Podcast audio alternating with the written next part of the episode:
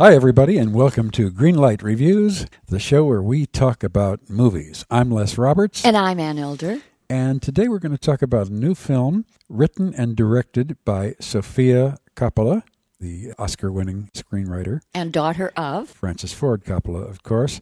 And the film is called Marie Antoinette. Mm-hmm. It is the retelling of the story of France's queen, Marie Antoinette, an Austrian lady who was married to the future Louis XVI when she was 15 years old. She became queen at 19, and when she was 34, she was beheaded. Well, I hope the audience studied their history and that they would know about Marie Antoinette's demise, but Sofia didn't tell us. They never alluded to that in any way. They just No. stopped the movie. The star of this film, believe it or not, as Marie Antoinette, Austrian citizen and Queen of France, is Kirsten Dunst. Mm-hmm. If you believe that, I've got a bridge in New York I want to sell to you.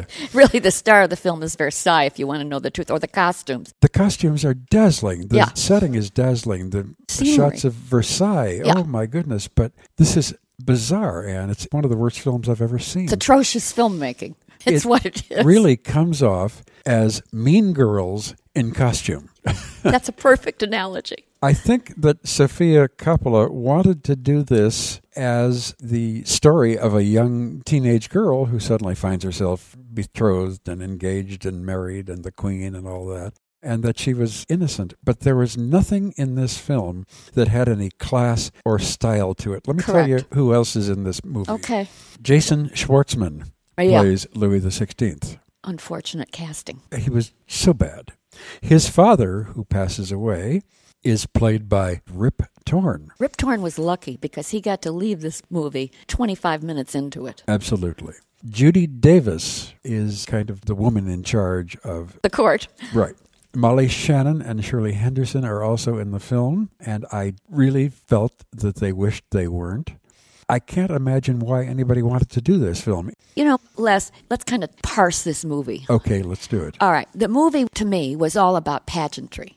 Yep. It's all about the costumes and the sets, and it's never about the acting. Right. When this film was screened at the Cannes Film Festival, the French audiences booed it. They really despised the film, and I thought, gee, it sounds to me that they're being a little rash. Now that I've seen the film, I would have booed it probably even more loudly than those audiences did. I started hating the film during the opening credits with the rock and roll music played beneath it. okay. Uh-huh. Now, I'll get to that in a second, too. Okay. But Sofia Coppola obviously knows how to shoot beautiful pictures. Yes. She inherited that from her father. They Right. are both wonderful artists in this area. But we have three major areas that we always discuss casting, direction, and script. Yes. Two of these really fall apart. And when you have lousy casting, which leads to bad acting, and you have an atrocious script, all the great direction in the world cannot carry that film. It was like watching a docudrama mm-hmm. on PBS. It just doesn't grab you Okay. ever. Now, Kirsten Dunst is an all American type actress. Definitely. And they just allowed Kirsten Dunst to be Kirsten.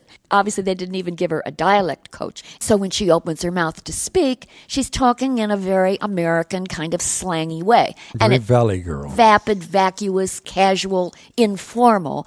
It just doesn't make this picture work. Jason Schwartzman, the same problem with him. Now you have Rip Torn and Judy Davis, and in order to, I guess, pull their weight, and maybe they felt they were helping the movie, they overact all over the place. so they're emoting and they're chewing up the scenery, and that doesn't help the picture either. Then, to further confuse the issue, Miss Coppola decides that she wants to put a contemporary rock sound in there in contrast to the 17th, 18th century harpsichord background. Right. So now you've got Bow Wow Wow and Pep Boys singing next to a harpsichord. A real mess. It is a mess. For at least 45 minutes, I kept saying, When is the movie going to start? When am I going to find out what this is all about? Right. I never did. The last hour of the film was torment for me. I've never been so bored. Oh, it was terrible. now, I want to say that maybe Sofia Coppola had a concept here. To show that Marie Antoinette was back then in the 18th century just a normal teenage girl who had to struggle with a lot of responsibilities that were given to her when she was handed over to the court to be Louis XVI's wife. Well, I think that's what she was going for. She was going for it. But when you have those actors, Jason Schwartzman okay, so his father dies and he's not a dolt anymore. He's going to become king. But he was still a dolt. Yeah. But he wasn't a funny dolt and he wasn't a pathetic dolt. He was a boring dolt. They were all not interesting people on the screen. Right. Okay. And all these other actors that we have mentioned, they're very, very much supporting. I mean, it's the Kirsten Dunst movie. When you have that character totally vapid and uninteresting, what do we care about? We didn't. The only thing that kind of keeps an audience in their seats is that it's a wonderful look at Versailles.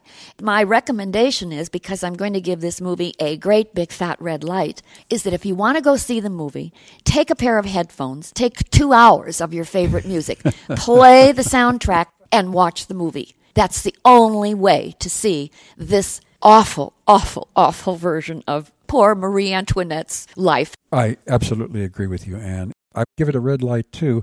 This is awful. But, you know, Sofia Coppola is going to survive this. Yes. She's talented, she's young, she's very artistic, and she's extremely creative.